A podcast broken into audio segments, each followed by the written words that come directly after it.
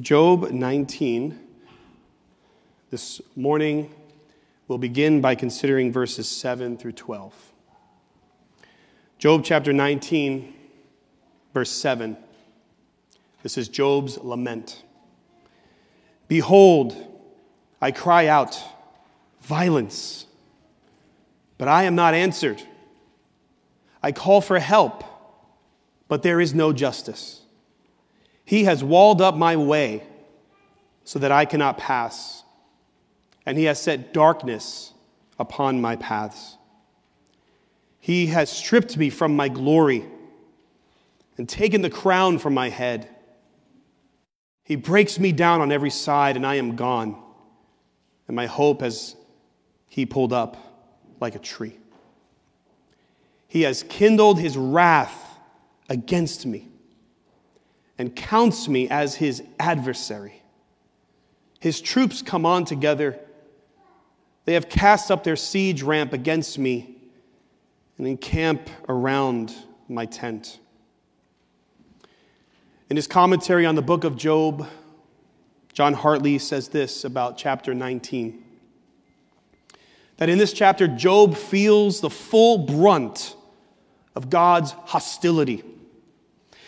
To Job, God has let his anger burn hotly against him and has poured it on him in great measure, as though he regards Job as one of his enemies.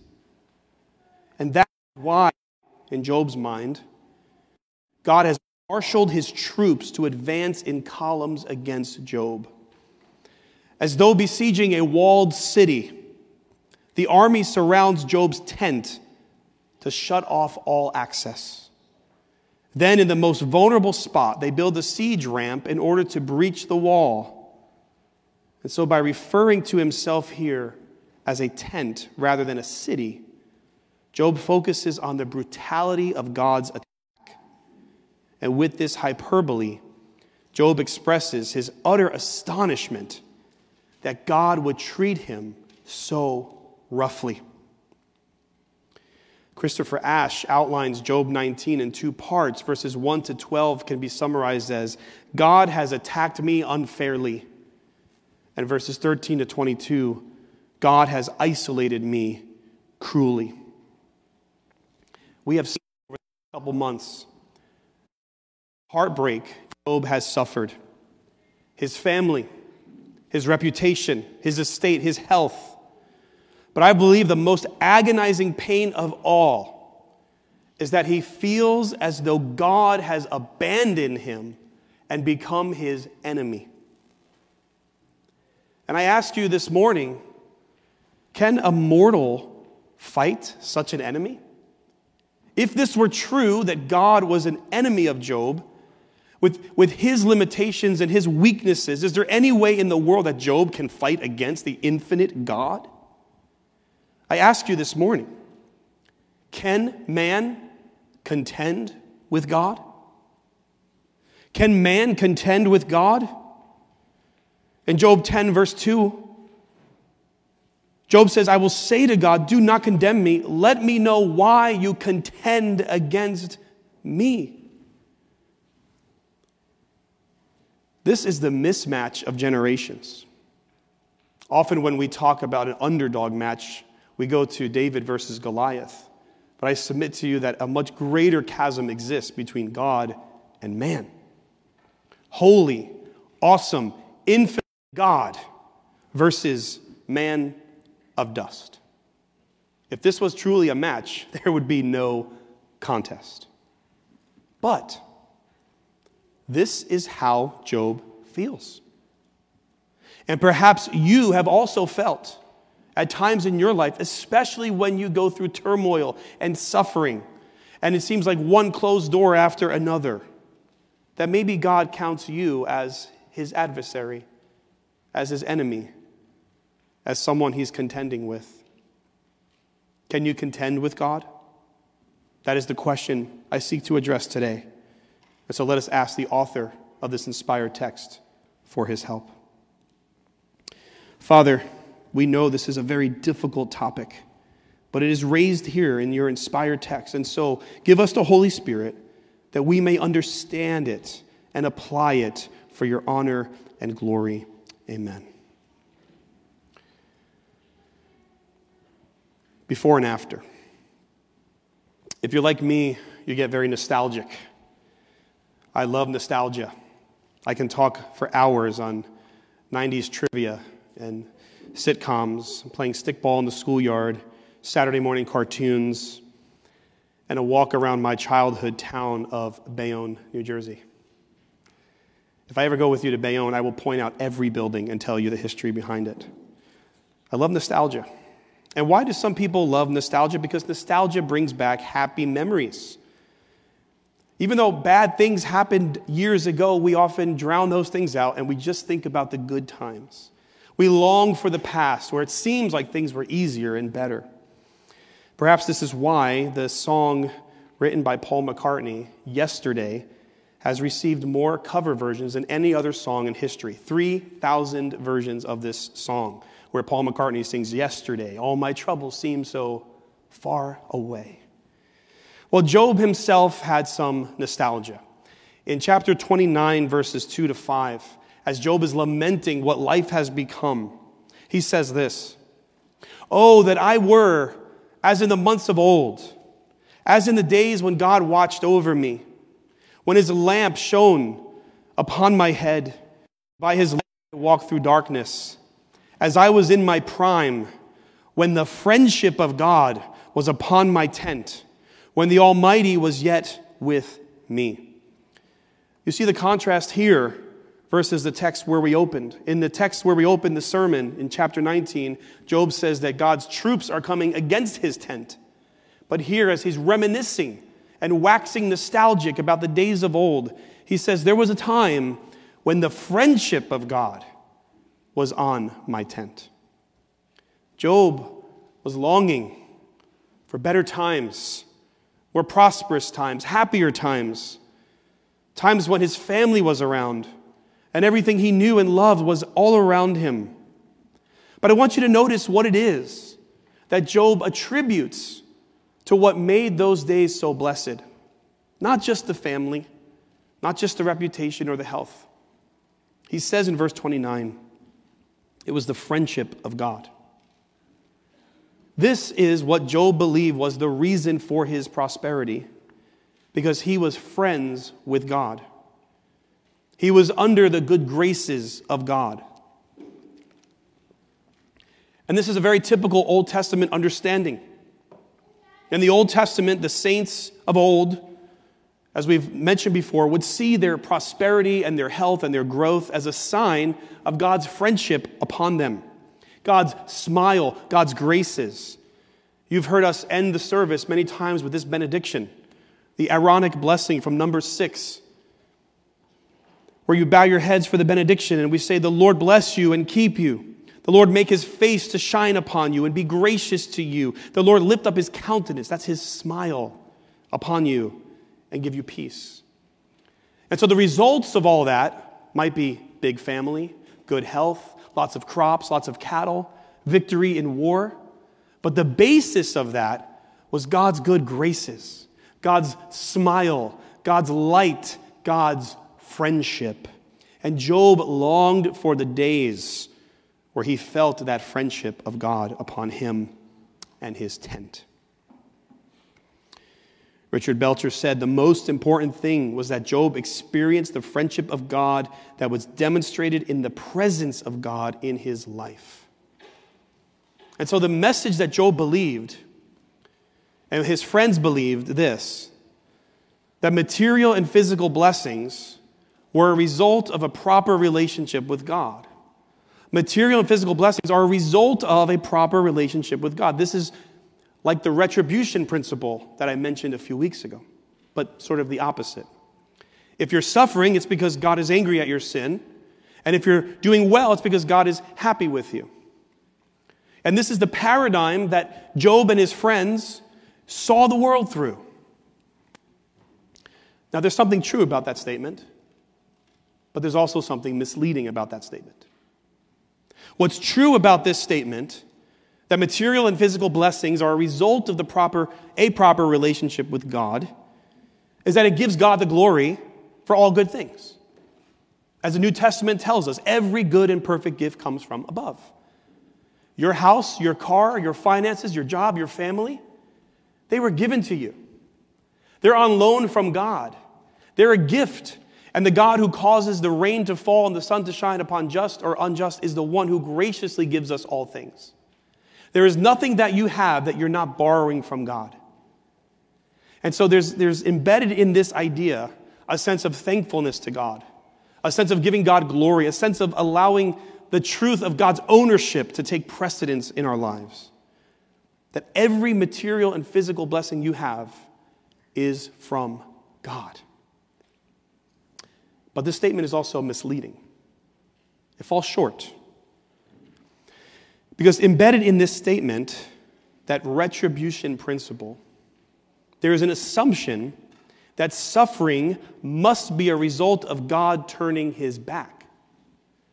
Because if this is worked out as a mathematical equation, physical and material blessing means God's happy with me, then therefore, if I lack physical and material blessing, God must be my enemy. And this is not true. But this is how Job felt. He couldn't understand it.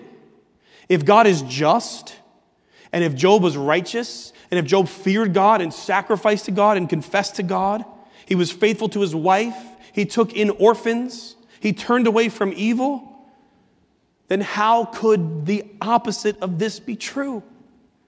If I have a friendship with God, Job is thinking, everything should go well. And now that I've been suffering so tremendously, it must mean that God counts me as his enemy. And therefore, we have this contention all throughout the book of Job a contention. You know, when things are contentious between you and someone else? There's something between you, there's animosity, you can kind of feel it, you can cut it with a knife. In Job 9, verse 3, if one wishes to contend with him, one could not answer him once in a thousand times. Job 10, verse 2 I will say to God, Do not condemn me. Let me know why you contend against me. Job 13, 24 Why do you hide your face and count me as your enemy? And then Job 33, 10 through 11 Behold, he finds occasions against me. He counts me as his enemy. He puts my feet in the stocks and watches all my paths. Do you see Job's heart? Not only is he confused as to why this is happening, he's becoming convinced that God Almighty is contending with him, man of dust. And if that's the case, you ask the question to contend or not to contend? Should we argue our case with God? Should we fight back? Do we stand a chance? Job is very torn. Job believes, on one hand, that he has a really good case. His case, if it were brought before God, should vindicate him and justify him because at the end of the day, he cannot see that there's any one sin that he committed that God would be punishing him for. But on the other hand, Job is convinced that it's kind of a worthless pursuit. There's no mediator. God's not going to listen to me. What's the point? And when you read some of what Job is saying, it's almost like he's pacing you know, you're pacing outside someone's office. I'm going to go in there. I'm going to give them a piece of my mind. But ah, I'm not sure they're going to listen to me. So maybe I'll just forget it. Well, maybe if I go in there, I know I have a good case, but I don't know if they're going to listen to me. And this is what we find in Job back and forth, back and forth. On one hand, he knows God is just. And what's going to him seems like injustice. So if I could just talk to him. But I really can't talk to him because there's no one to intercede for us. But, but yet I know my Redeemer lives, but he's God and no one can stand against God. But maybe he won't listen in the full might of his power. Maybe he'll come and speak to me and deal with me gently and on and on. Job is just wrestling with truth after truth after truth, and he can't figure out how they fit. And so in verse 3 of chapter 13, he says, I would speak to the Almighty, and I desire to argue my case with God. Job wants to contend, he wants to. But then a few chapters later, in verse 23, uh, chapter 23, he says, Today also my complaint is bitter. My hand is heavy on account of my groaning. Oh, that I knew where I might find him, that I might come even to his seat. I would lay my case before him and fill my mouth with arguments. I would know that he would answer me and understand what he would say to me. Would he contend with me in the greatness of his power? No, he would pay attention to me. There, an upright man could argue with him, and I would be acquitted forever by my judge. So, in this passage, Job seems to think there's a chance. There's a chance that God won't he won't speak to me in the power of his might. Because if, if, God was speaking to me in the power of his might, I can't stand. No one can see God and live. So maybe God would pay attention to me. Maybe he, he would speak to me. And if he could just listen, I'll be acquitted. And then later in the book, God himself says this in chapter 40, verse 2 Shall a fault finder contend with the Almighty? He who argues with God, let him answer it. Job had been accusing God this whole time throughout the passages of Scripture of contending with him. But as we get to the end of the book of Job and God speaks out of the whirlwind, he turns the tables. You want to contend with me? You want to argue with me? Let me hear what you have to say. For Job, it is time for a yes or no answer. Now, I think as we have that scene playing forth before us, it's helpful for us to get a background of what all the scripture says about the relationship between God and man. Man's relationship with God according to the Bible.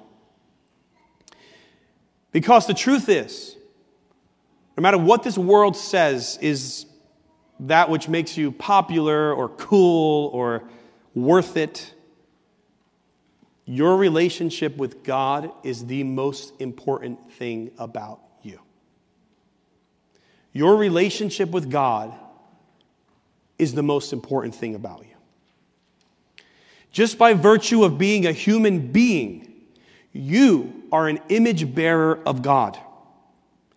You bear the image of the Almighty Creator. And as such, you and all other human beings, including the unborn, are worthy of dignity and respect. But man is a fallen creature. And because we're fallen, we are separated from God. We fall short of God's glory. We are by nature sinners. There really are only two options in this world. You are either an enemy of God or a friend of God. And I ask you this morning what is your relationship with your Creator? Is it contentious? Is it adversarial? Or is it friendly? And perhaps You've been brought into a saving knowledge of Jesus Christ, but even this very moment in your life, you are going through some trials and you're asking, just like Job, though maybe you won't say it out loud, is what, hap- what is happening to me a result of falling out of good grace with God? Is God angry at me? Am I God's enemy? Is God contending with me? We all know that awful feeling of contention, maybe with a family member or a coworker. You know what it's like to have an unsettled fight? And that person shows up to work or at a family gathering and you just can't bear to look at them. You say, There's something between us. Well, why do we say something between us when there's like literally nothing physical, right? But you know it's awkward. You can cut the tension with a knife and so it seems between God and Job, and so it is even more broadly between sinful man and holy God. The Bible even tells us in Romans 8, verse 7 For the mind that is set on the flesh is hostile to God, for it does not submit to God's law. Indeed, it cannot. That is, in our sinful nature, we are rebels. As R.C. Sproul famously said, sin is cosmic treason. By nature, we are lawbreakers. We have committed sins. We have transgressed the law of a holy, holy, holy God, the King of this universe. And so we're born into this world as natural born enemies of God. Jesus even said, You are of your father, the devil. As sinners, no matter which sin it is that you are idolizing in your life, whether it be ad- adultery or false witness or anger and murderous thoughts, no matter which one it is or how many there are, we have put ourselves on the throne of our hearts, a place where God belongs. We have violated God's laws. We have fallen short of his glory. And as the prophet Isaiah says, our sins have separated us between God and man. And so, yes, there is a natural hostility between God and man. There is no greater separation, even greater, as I said, between David and Goliath, between holy God and sinful man. And I ask if, if that's you and you've never been converted, do you really want to fight with God Almighty? The one whom the Bible says no one can see and live. God is infinitely perfect. He created the world with his words. He said, Let there be light, and there was light. He is the God who rules the seas, the God who made the stars. He created the universe. He controls Leviathan. He is sovereign. Can you really contend against this God? Listen, I know that this is it's a dark message. It's a dark message today. Because the truth is, if God is our enemy, we are hopeless. We can expect nothing but wrath and condemnation. The full weight of eternal justice is not something that any of us can bear. This is the state of man as a sinner before a holy God. There is enmity between God and man. There are people in your life, I am sure, that you have, whether intentionally or not, wronged and you have borne their ire and their frustration and their annoyance and their wrath. Or perhaps you've been in trouble with the law and you've suffered the consequences of the law, man's law. But nothing can prepare us for the weight of eternal justice, having committed cosmic treason against the King of Kings. You do not want to contend with God Almighty. But I'm not going to leave you there this morning. We need to see our hopelessness so that we can greater appreciate our hope. We need to understand the darkness so that when the light of the gospel shines through, it will do nothing but result in praise and worship. There is hope, brothers and sisters. But the hope is not that somehow, in some way, you can bridge the gap between you and God by your own efforts. The hope is not that you can sort, sort of bribe God to just be your friend and turn away his wrath. The point of this hopelessness is that there is nothing we can do to make God our friend. Everything rests on God doing his part. And though he is not under obligation to save any of us, thank God in love, he chooses to do so. Because even though we are sinners by nature, as we sang about it already today, God is the one who befriends sinners. He is the God who befriends sinners. Let me ask you this Are you a sinner? If you are, praise the Lord, He befriends people like you. And you can't say, but I, you know, Pastor, you just said I'm a rebel and I'm, yeah, this is all true. You are a rebel, so am I. You committed treason. Yes, I did too. You were dead in your sins. Absolutely. Sin is wickedness against God. But God loves the world in such a way that he gave his only Son for whoever believes in him shall not perish but have everlasting life. God must make the first move. God takes initiative because God is justice, yes, but He is also love. God is love, and He loves sinners. He loves lawbreakers. People that don't deserve it are given his good graces. That's why grace is called grace. It's undeserved, it's unmerited. He is the God who befriends sinners. And even though we, we will find this most uh, fully explained in the New Testament, there are glimmers of this right here in the book of Job. Back in chapter 1, what does the narrator, the inspired narrator, say about Job? He says, There was a man in the land of Uz whose name was Job, and that man was blameless and upright, one who feared God and turned away from evil. Now, as I said before, when the Bible says that Job, just like Noah, was blameless and righteous and so on, that, that is because God counts them as such. It doesn't mean they were perfect in the sense that they've never sinned. All men are sinners. But as we learn later in Job, he confesses his sins. He's, he keeps short accounts with God. Job is a human being like you and me. He is a sinner by nature. He is merely a mortal.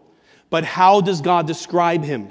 He describes him as blameless, upright, one who fears God and turns away from evil. What this means is that Job had a heart toward God. Job's heart was bent toward God. As Eric Ortlund says in his book, Suffering Wisely and Well, when the narrator says this, this is an Old Testament way of saying that Job had every virtue necessary for a wonderful relationship with God. When you read Job chapter 1, we're not just talking about some goody two shoes here. Job had a friendship with God, and it colored everything that he did. The Old Testament uses this phrase, fear God, fear God, as relational language. Obedience is a manifestation of a heart that is bent toward God. Job loved God. That's what Job 1 1 is saying. And God counted Job righteous. Just like Abraham was a sinner, but the Bible says he believed God and God counted it to him as righteous. Or Noah was found grace in the eyes of God. Job found grace in the eyes of God and God counted him as righteous.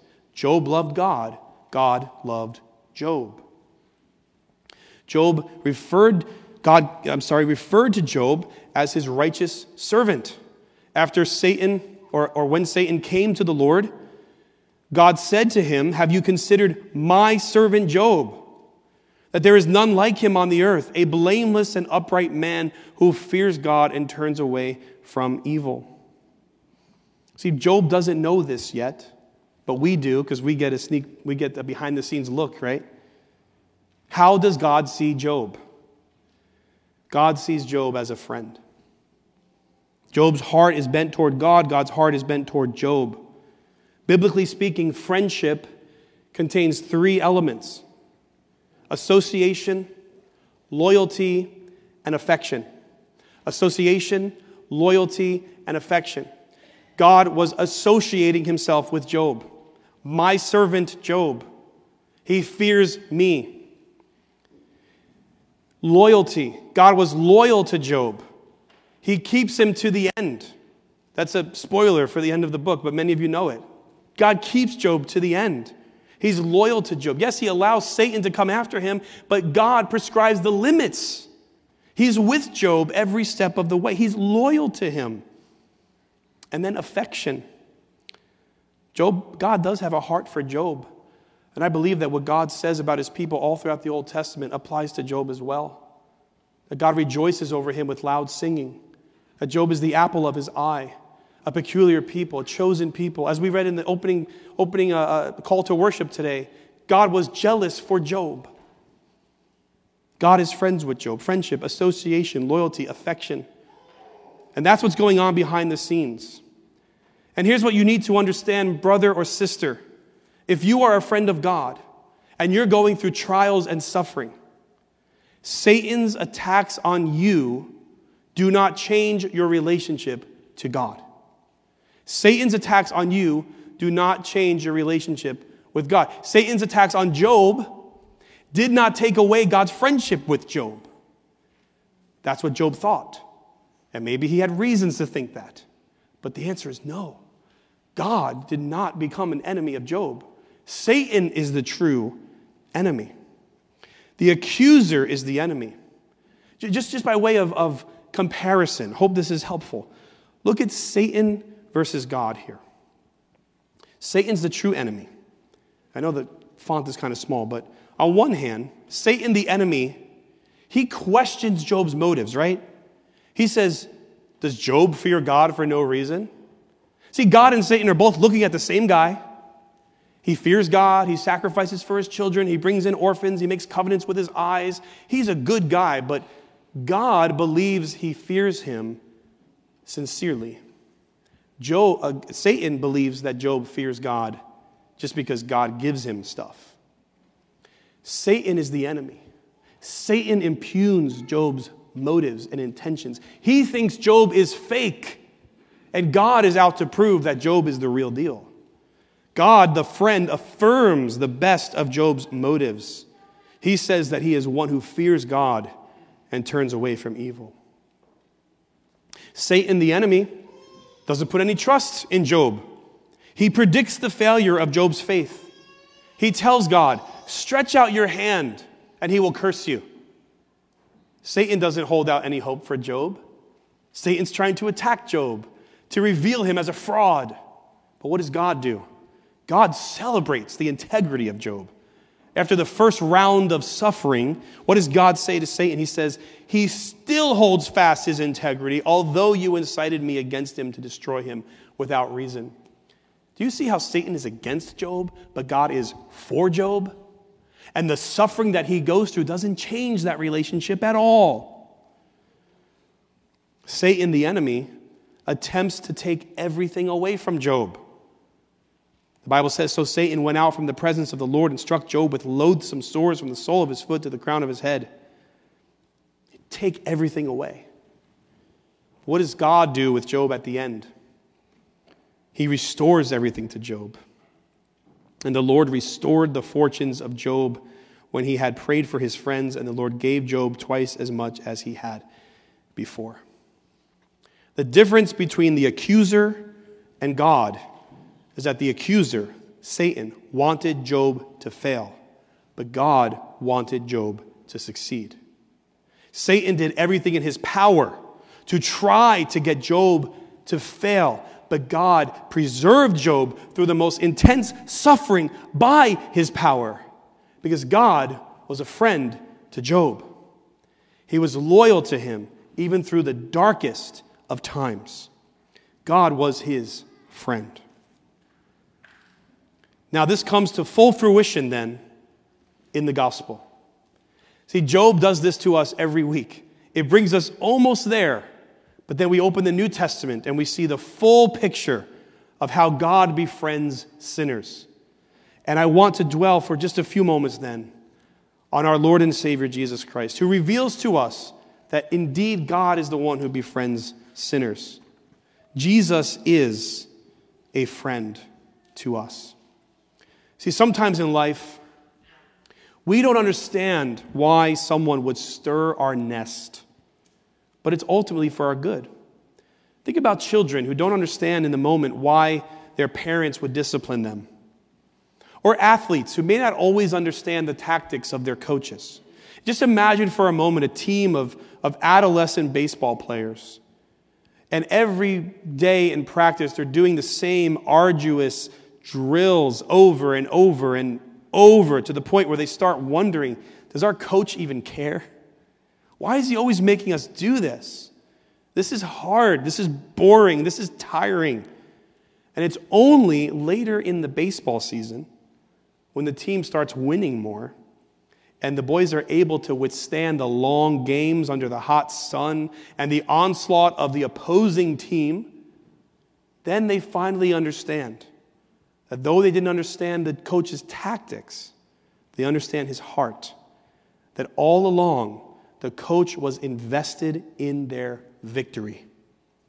And while you endure trials as a child of God, and you struggle to make sense, and you say to, to your Lord, This seems unfair, unjust, even cruel. Have I become your enemy? Are you contending with me? The Lord understands your frame, And it's the truth about who we know God is that helps us to endure. God is for his people. He is a father to his children. He is invested in our victory. Thessalonians tells us that this is the will of God, your sanctification. And he wants to put the real enemy to shame. God Almighty, the thrice holy God, is under no obligation to extend mercy to sinners like me and you. But the Bible tells us that he is love. He doesn't ignore us, he pursues us. He binds us with cords of love. He forgives us of our sins. He resurrects us from death in sin. He is the God who befriends sinners. And I am thankful for his grace. And that grace is most fully manifest in the Son of God, our Lord Jesus Christ. What a friend for sinners, the lover of our soul.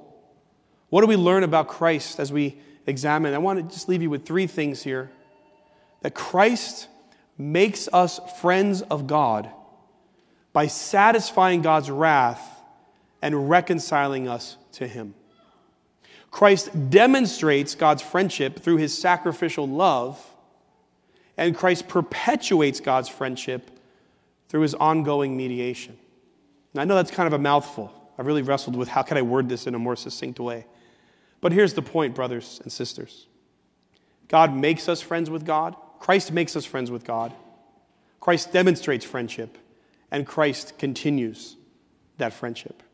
If you are not sure if God is your friend, if He's on your side, look to Christ. First, Christ makes us friends of God by satisfying God's wrath and reconciling us to Him. The truth is, we are born into this world as children of wrath. In the same chapter of the Gospel of John, where we find verse 16, for God so loved the world, we also find verse 36 where, where it says, Whoever believes in the Son has eternal life. Praise God, right? But whoever does not obey the Son shall not see life, but the wrath of God remains on him. I'm not trying to be the bearer of bad news, but I must preach the bad news, which is that as sinners, the wrath of God abides on us. Something must satisfy that wrath. Something must take away that wrath. That, that animosity and hostility between God and man has to be canceled in order for us to have a relationship with God. Enter Jesus Christ. Jesus Christ, the perfect Son of God, comes into this world to become for us the satisfaction of God's wrath. It says in 1 John 4:10, "In this is love, not that we have loved God, but that he loved us and sent his son to be the propitiation for our sins. If you haven't heard us talk about this word before, learn it, love it, treasure it. Propitiation, satisfaction of anger, satisfaction of wrath. God's wrath that was justly residing on us because we've committed cosmic treason against him was now given to another in our place. On the cross of Calvary, Jesus Christ absorbed the wrath of God for believers like you and me, for sinners like you and me. Just like we sang before the sermon, the wrath of God that I deserved was poured out on the innocent. He was given that fatal blow he absorbed God's wrath. And why? Not because we deserved it, because of God's love. In this is love. There's no greater love than this. Is God on your side? You say, I don't know, I'm going through a tough time. Is God on your side? Look to the cross where the animosity was canceled, the hostility wiped away, your sins forgiven because of what Christ did for us on the cross. Jesus, what a friend for sinners.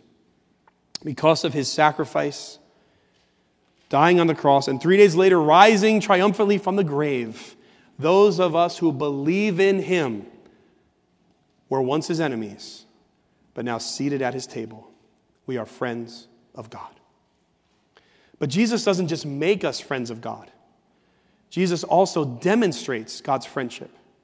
He demonstrates God's friendship through his sacrificial love, his entire ministry. He says, Greater love has no one than this, that someone laid down his life for his friends.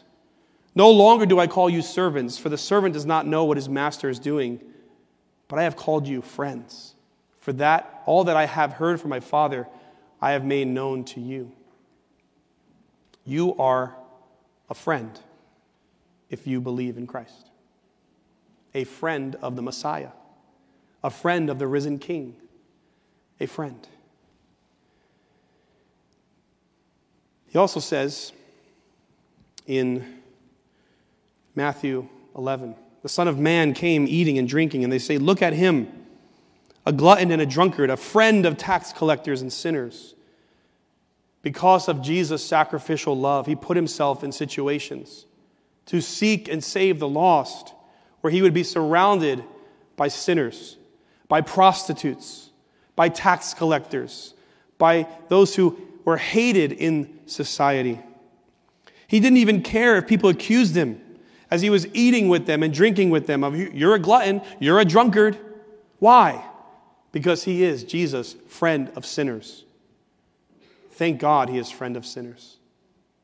Jesus is the friend of tax collectors. He's the friend of gluttons and drunkards. He's the friend of porn addicts. He's the friend of those who can't control their temper. He's the friend of the apathetic. He is a friend to idolaters. Are you saying he approves these things? No. He's a friend in the sense that he bears the punishment for their sins. And if he did not do that for us, we would be without hope. Jesus is a friend of sinners, and he demonstrates that by dying on the cross and by associating with the lowly and with the sinful like us. So he makes us friends of God, he demonstrates God's friendship, and finally, Jesus perpetuates or continues God's friendship through his ongoing mediation. We often don't think about this because when we preach the gospel, we highlight, of course, the cross and then the resurrection. We must not forget the ascension. Jesus is ascended into heaven. And what is he doing? The Bible tells us in Hebrews 7 25, he is able to save to the uttermost those who draw near to God through him since he always lives to make intercession for them. What that means is that even this very moment, in whatever trial you are enduring right now, your best friend, your Savior, is praying for you. He's mediating, interceding, fighting for you his ongoing mediation. You know, this was demonstrated in the life of Peter. In the life of Peter, I don't have it, it seems, on the slides, but you might remember when Jesus spoke with Peter towards the end of, or, right before he went to the cross, and he, he told Peter, Satan desired to have you. Does that sound familiar?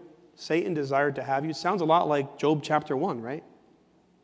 Satan desired to test Job and the authenticity of his faith. And you fast forward to the New Testament, and here comes Peter, a type of Job in this case. And Jesus, knowing what's going on in the cosmic court of heaven, says to Peter, Satan desires to have you. And Jesus doesn't say, but I stopped him. He could do that, right? He could just say, Satan desired to have you, but I, I put an end to that. He could do that in the snap of a finger. But instead, what Jesus does with Peter is kind of similar to what God in the Old Testament does with Job. Remember, Jesus is God. The God of Job is Jesus Christ. Jesus doesn't say, I stopped Satan from attacking you. He says, Satan desired to have you, but I have prayed for you that your faith fail not. And then he says, remember, friendship is believing the best, rooting for victory. He says, when you are converted, strengthen your brethren. In other words, Jesus knows, because he's God, that Peter will not pass the test in the beginning. He will deny the Lord three times. But Jesus is also telling Peter, I'm not going to give up on you. And when you are converted, strengthen your brethren. He's giving him orders for after he fails. Because as we sang about earlier, he will keep me to the end. And a true friend not only associates, but is loyal. Jesus is loyal. Simon, Simon, behold, Satan demanded to have you that he might sift you like wheat, but I have prayed for you that your faith may not fail. And when you have turned again, strengthen your brothers. What a friend we have in Jesus. He is praying for us. And just because we're going through trials does not make him our enemy.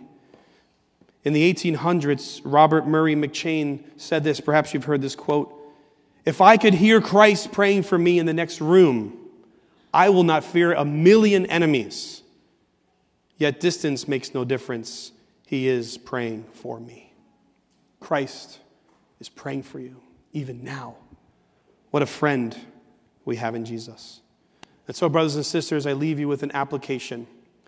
Remind yourself daily of your standing with God. If it is true that there's only two options, Either you are an enemy of God or a friend of God. Make sure you know which side you're on and remind yourself of that every single day. As Paul says in Romans 8 31 to 32, what then shall we say to these things? If God is for us, then who could be against us?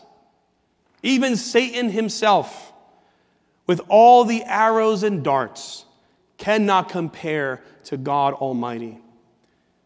Yes, we asked the question in the beginning of today's message can man contend with God? We know the answer is no, man can't contend with God. You know who else can't contend with God?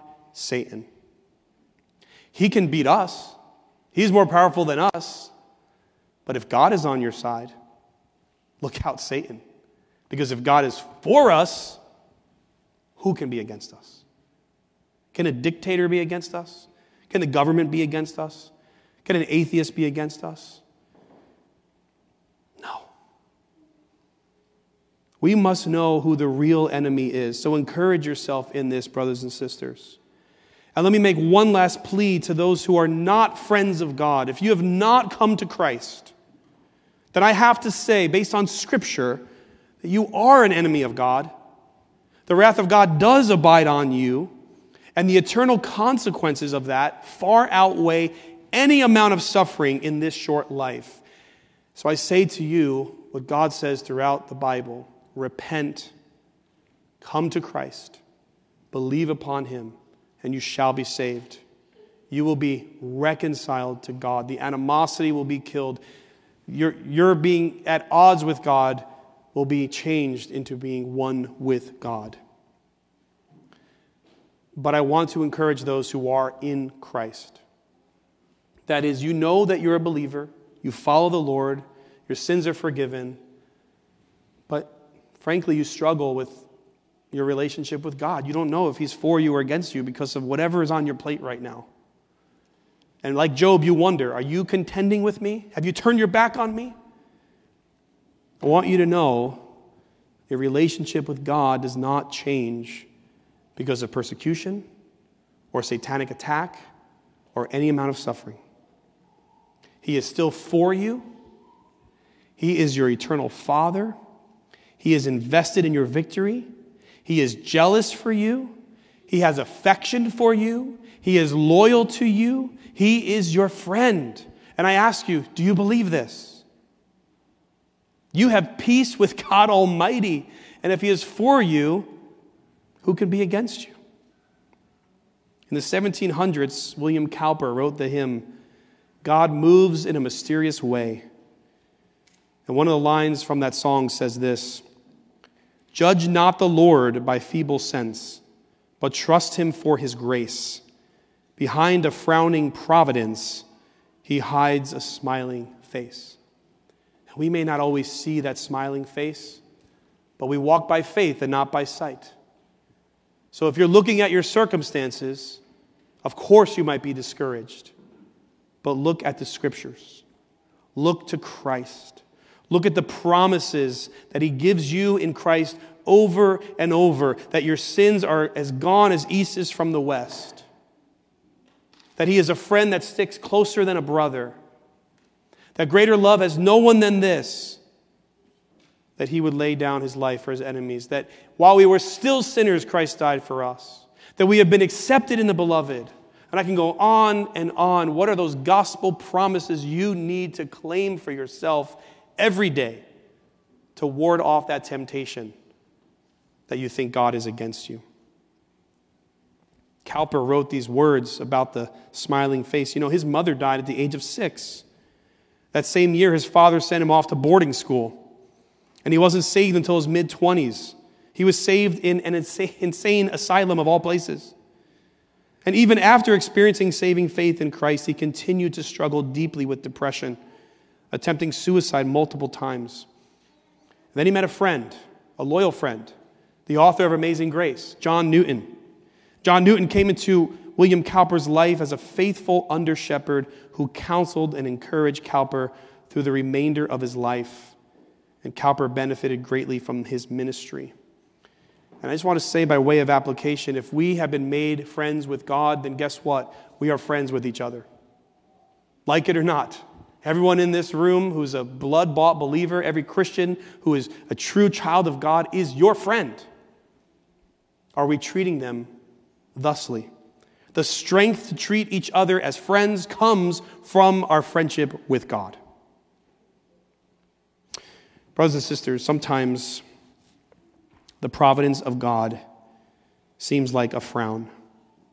But as Cowper wrote, there's a smile behind it all. We may not always understand, we don't see the future, but believing in the promises of God's word, we know who we are. We have been bought with a price, redeemed by the blood, reconciled to God, God, our Creator our shepherd, our Savior, our friend. Hallelujah. What a Savior. Hallelujah. What a friend. Saving, keeping, helping, loving. He is with us to the end. Amen.